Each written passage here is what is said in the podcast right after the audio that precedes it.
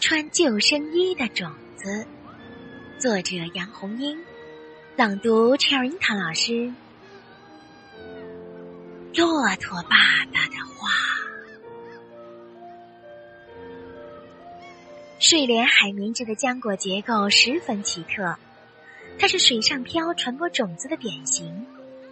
浆果里面装有好多种子，每粒种子的外面包着一个充满空气的袋儿。浆果成熟后，这些种子浮在水面上，好像套着个救生圈。它们可以飘很远，在旅途中，袋儿里的空气慢慢消失掉，种子就逐渐下沉到水底。等到种子的外壳在水里烂掉以后，第二年春天，一颗美丽的新睡莲就定居下来了。秋天的池塘，水面上映着蓝蓝的天和白白的云，显得非常清亮。鱼儿们成群结队，在水里快活的游来游去。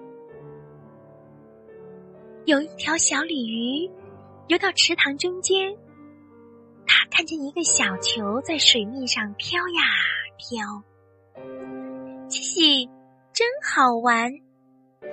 小鲤用头去顶了一下，只听“哎呦”一声，那小球叫了起来：“谁在撞我呀？”“对不起，我是小鲤鱼。”小鲤鱼连忙向他道歉：“我还以为你是个小球呢。”“我不是小球，我是睡莲的种子。”真奇怪。小鲤鱼好奇起来：“种子都长在地底下，你怎么会浮在水面上呢？”种子得意地说：“你没见我身上穿着救生衣吗？”小鲤鱼仔细一瞧，种子身上果然穿着一件充满空气的救生衣，怪不得它在水面上自由自在的。一点儿也不用担心会沉下去。小鲤鱼和种子玩了一会儿，便告别了它，找妈妈去了。日子过得真快，转眼就到了第二年夏天。红的花儿，绿的树，倒映在池塘里，好看极了。小鲤鱼长大了。它长成了一条美丽的红鲤鱼姑娘。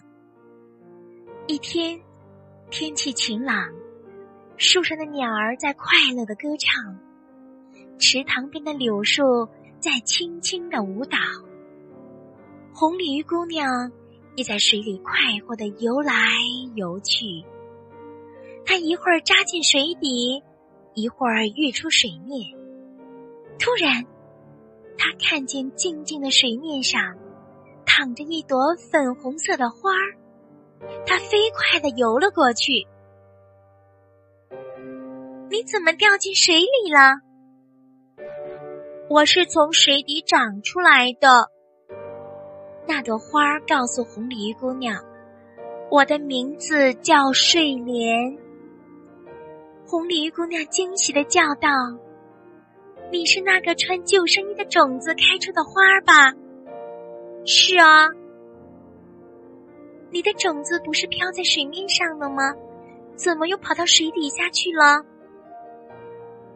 我的种子在水面上飘了很久很久，救生衣里的空气跑掉了，种子就沉到了水底。到了春天，我就生长出来了。睡莲幸福的生活在池塘里。早晨，当太阳从东方升起的时候，它扬起脸儿，向着太阳一个劲儿的微笑。傍晚，太阳下山了，它也悄悄地把花瓣合拢，进入甜蜜的梦乡。选自《骆驼爸爸讲故事。